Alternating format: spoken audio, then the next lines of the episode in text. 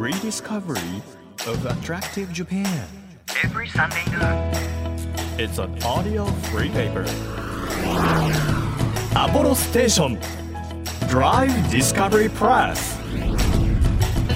7月3日日曜日時刻は12時となりましたアポロステーションドライブディスカバリープレス編集長のホラン千秋ですあの以前フジテレビでやったあの爆買いこう地元に恩返しみたいな番組があるんですけど私それに出た時に中学校の時の先輩があの多摩市なので多摩って平成たぬき合戦ポンポコとかたぬきが有名なんですよ。でそのたぬきをモチーフにしたアパレルブランドを立ち上げたんですけどまさかのスタッフさんが今日このラジオのスタッフさんがタヌキ来てるぜみたいな感じでそうどうしてと思って。今こうタヌキのあのワッペンみたいなところでこうハートマーク的なのを作ってくれて 胸についてるやつ。すごい嬉しいんですけどたぬきスタジオっていうあの、まあ、名前でやってるんですけど本当にシンプルに T シャツとかパーカーとかスウェットとか靴下とかなんていうんですかベーシックなアイテムを揃えてるんですけど可愛いですよね。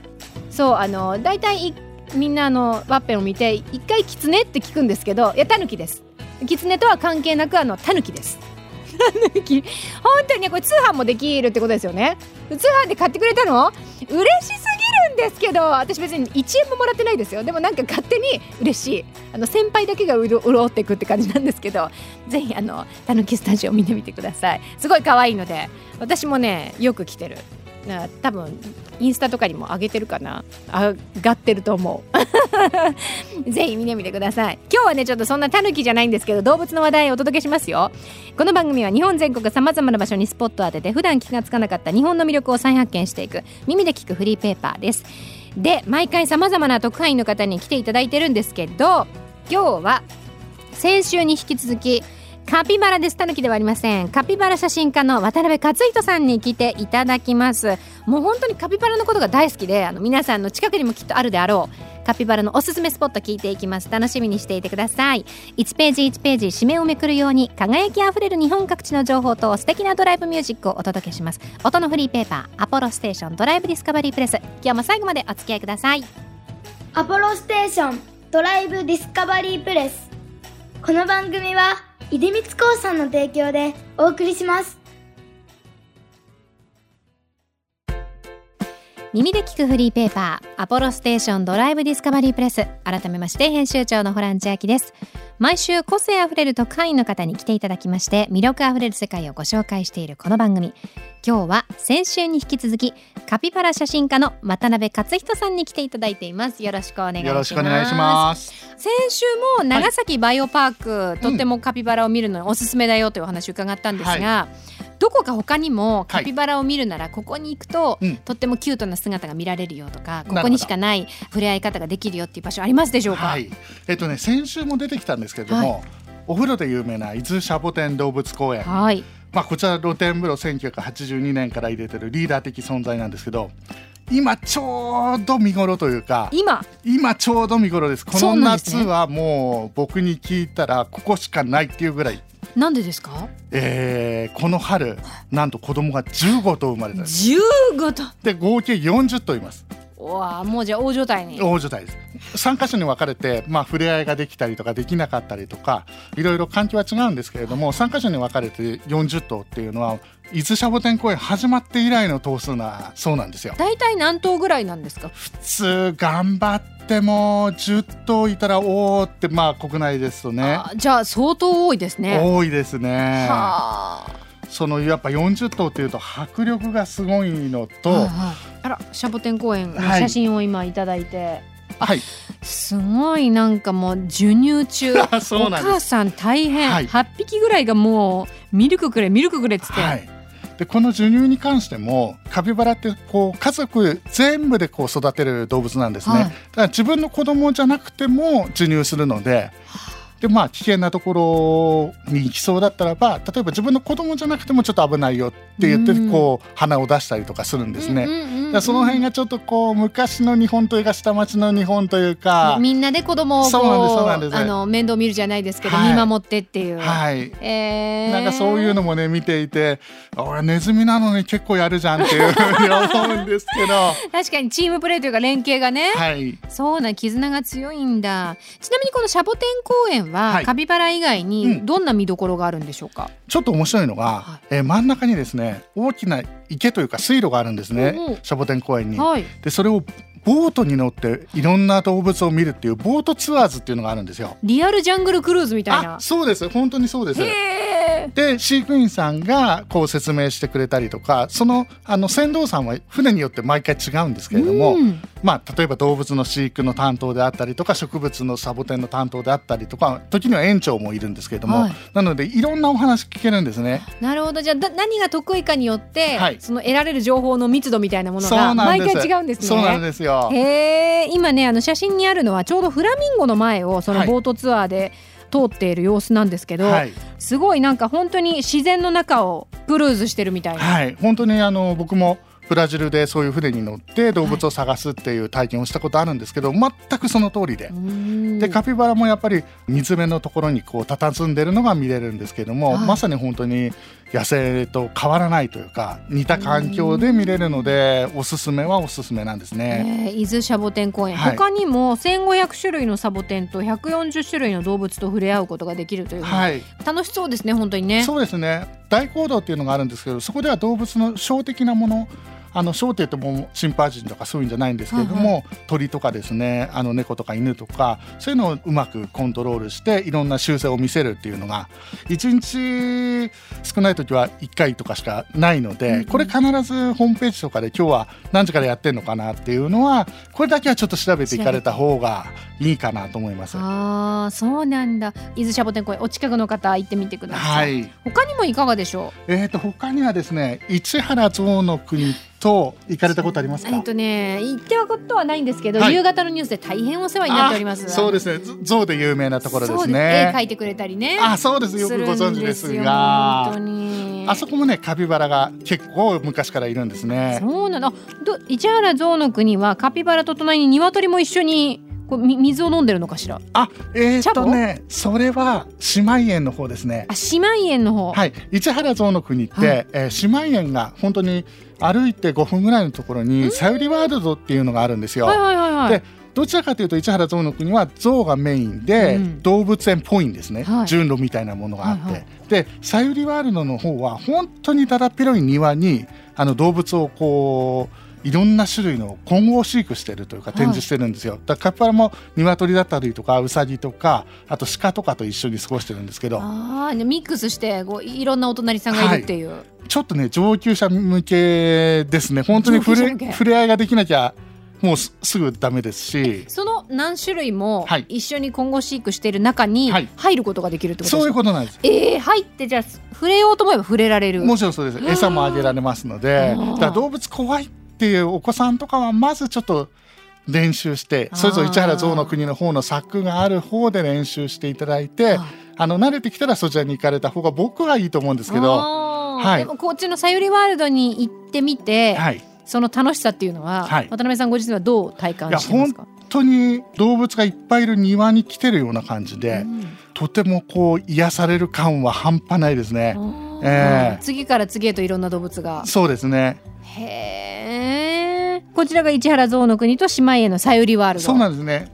で象の国の方は今あのリニューアルして動物園なのにタイ料理本格的なタイ料理食べれたりとかあとハンバーガーとかもしっかり食べれるので、はい。お昼とかでも安心していける動物園ですね。だから動物園っつうとお昼がこうカレーとうどんしかないみたいなイメージですけど そんなことないんですよ。なるほどなるほど、はい。食も楽しめる。そうです。はい。市原象の国そしてさゆりワールドですはい。他にもどうでしょそうですね、えーこの前行ってきたのが、ちょっと遠いんですけども神戸にあります神戸動物王国。うこれもすあのいろんなのが一緒に暮らしてるっていう。そういう感じですおね、ーはい。カピバラねカメとマーラっていうネズミの仲間と一緒に暮らしてるんですけども、えー、とその他にも本当にあのいろんな動物それぞれお好きなスナネコだったりとか、はいそうまスナネコがいるのよ。いるんですね。生まれたばっかりのがこの前見てきました。2月に生まれたのかな、はい。ええ可愛かったですよ。あー羨ましい。なんか今すごいマウント取られた感じがします ななんだろうこれ見たいなと思って、はい。お目当てで動物園って言っても、うん。それ以外にもあこんな面白い動物いるんだとか、はい。可愛らしい動物いるんだっていううんうん。発見がね、たくさんあるのが、はい。すごい嬉しいですよね。そうですね。まあその他にも本当にハシビロコウだったりとか、はい。コビトカバだったりとか、うんうん。結構見たことない動物あと最近ですとね今年の春かな入ったのグンディっていう。グンディあのねちっちゃなあのねネズミみたいなやつだ。あ。そうですそうです。グンディそうグンディやったよね。誰に聞いてんだ私。グンディがねすごい可愛いんですよ。そうなんです。あのーきなこ餅を大きくしたようなやつで。すごいあのねちょっとチンチラみたいな、はいはい。あの毛の密度があって。そうなんですそうなんです。そう。で耳がちょっと大きくて耳が一旦目に見えるともうあの ななんていうの？なんか騙し絵みたいになるっていう、だからこれも5月20日生まれと25日生まれで生まれたばっかりの子供がいるんですね。あそうなんえだ、なので今もこれお聞きになったらばまあもうちょっと大きくなってるかもしれないですけれどもおすすめですね。グンディで何がおすすめかってもちろん動物もおすすめなんですけれども、駅からとても近いんですよ本当にあのーポートライナーの計算科学センター前っていう駅があるんですけど、はい。そこの階段を降りたら入り口です。おおじゃあもうすぐ目の前。はい。多分日本で一番駅に近い動物園なんじゃないかなって思うんですね。そうなんですね、しかもあの全天候型って言いまして半分以上は屋根ついてるんですよ。はいはい。なのでまあクーラーが効いていたりとか完全バリアフリーなので、はい。ベビーカーの方は特にねいいと思うんですね。ええ駅から本当にすぐですし、うんベビーカーでもいいし、まあ、車椅子の方でも足の悪いお年寄りの方でもいいですけれどもやっぱり動物園ってこう山あり谷ありっていうところ多いのあーありまです私もなんか多摩動物園よく行きましたけど もう大変なあの勾配ねそうですね。うんちょっと辛いなってなりますもんね。はい、だ僕も本当に一日歩いてもあの勾配がないのであんまり疲れない。そうなんだ。うんあの夏って特に、はい。あの外ですので、え動物園って多くが結構暑いじゃないですか、はい。それがないっていうのもありえがたいですね。そうなんですよね。えーそうなんだそうなんです。バイキングもあるそうで。あそうなんですよ。これね本格的なバイキングなんですね。はいはい。でまああのドリンクの飲み放題もついていてあの時間制ですけれども結構あの満腹になるまで食べれるんですね。あえーまあもしデートとかで行かれたらまあ彼氏さんとか彼女のその撮る雰囲気とかを見てですねあのどんな人なのか判断したりとか そんなとこ見られるの怖いな。動物見に来ただけなのに自分も見られてるっていう、まあ、触れ合いが結構できる動物園なので、その辺もねチェックポイントじゃないかなと僕いつもいろんなところで見てるんですけいや動ど。物園の使い方くろうとすぎます確かにね。人間性出ますもんね。そうですね。動物の接し方とかね。でここもそうなんですけれどもカピバラのところに、はい。あのー飼育員さんがずっと立ってるんですよ。はい。なので結構飼育員さんが立ってる動物って少ないんですけども、うんうん。触れ合いの仕方とかあとカピバラについてとか質問がすごいしやすいんですね。うん。なのでもしお子さんとか連れてった時にどうやったら初心者だったらカピバラと触れ合いしたらいいかとか、あのベストな方法を聞けるのでぜひあの小さいお子さんはおすすめかなっていうふうに僕は思ってます。うん、わからないことがあったら聞きつつ楽しんでいただいて、そうですね。神戸動物王国でした。ちょっとじゃあ地域を遠く離してみて。はい。徳島県にあります徳島動物園。はいこちらねカピバラにとって日本一が2つあるんですね。一つは放飼場が日本で一番大きいんです。放飼場というのはもう育ててるというか飼育。してるところ大体ね、直線でまあ目測ですけれども100メーターぐらいあるんですはい、ね。ええ100メーターかける50メーターぐらいあるので、はいとっても大きいんですよ。うんもう一つの日本一が今飼育頭数がこれ5月の話なんですけど、はいえっ、と88頭88はい3群れいるんですよ。へえ徳島にそれがあるんですね。そうなんですよね。今の時期だと中にその大きな川が流れてたりとか、はいはい。大きな池があったりしてそこで泳ぐ姿が本当によく見れるので、うん。ぜひおすすめなんですけど、これなぜかですねカピバラって四国でブームが来てないんですよ。あんまりお客さんも見てなくてかわいそう。かわいそうカピバラ。そうなんだ。そうなんです。じゃあか私たち見る側の環境としては、はいとてもいい。そうですね。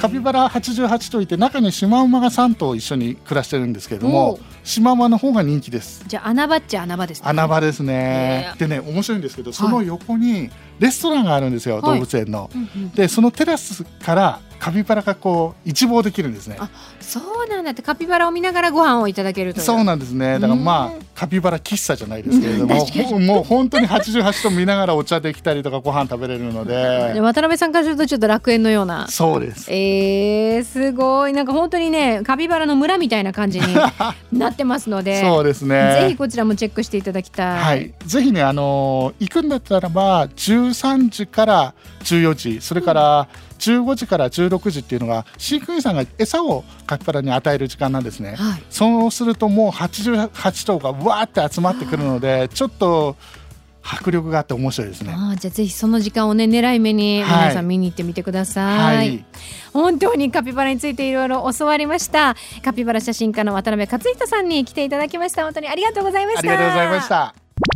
お送りしたのはセブンティーンでスナップシュートでした日本全国の魅力を再発見していく耳で聞くフリーペーパー DD プレスでは皆さんにも番組専属リスナー特派員としてとっておき情報を送っていただいています。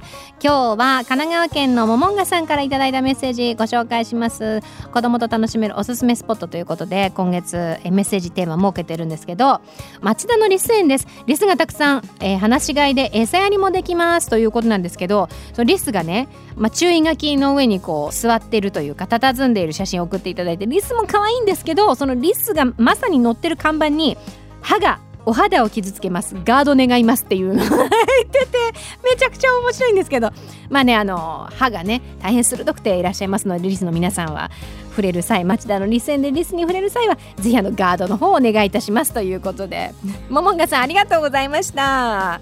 すごい可愛い。リスよりもこの看板がちょっとなんか主役ぐらいの感じで写真を送っていただいています。そしてもう一つ大阪府のフラワーベッドさんです。宝塚市の手塚治虫記念館が子供と一緒に楽しめますよ。私が子供の頃に触れたことのある作品が年代別に展示され代表作の「鉄腕アトム」のコーナーはつい大人が占領してしまいます。ということであの火の鳥のオブジェの向こう側にこう手塚治虫記念館がある写真を送っていただいたんですけどマジで手塚治虫さんは本当に何だろうね子供のバイブルだよね。絶対図書館にも置いてあるし私なんかも本当活字が苦手だったのであの図書館に行ってなんていうんですか教育的な漫画ばかりを読んでるたちのあの児童だったんですけどもう火の鳥も読んだしブラック・ジャックも読んだしもう何でも読みましたよ。もう手塚治虫さん本当にありがとうございますです。いろいろ教えていただいて。こういうとこに行くのはねあの子供も大人も一緒に楽しめるっていうのがいいかもしれない。フラワーベッドさんありがとうございます。こんな感じで皆さんの街のいいもの情報お待ちしています。Apollo Station Drive Discovery Press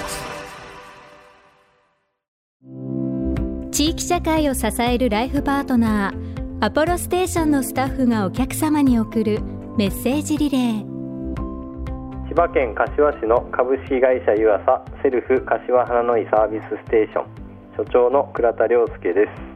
当店は昨年11月にオープンしたばかりのお店で強みは車を上げるリフトが2つあることです。同時に2台の車を整備できます。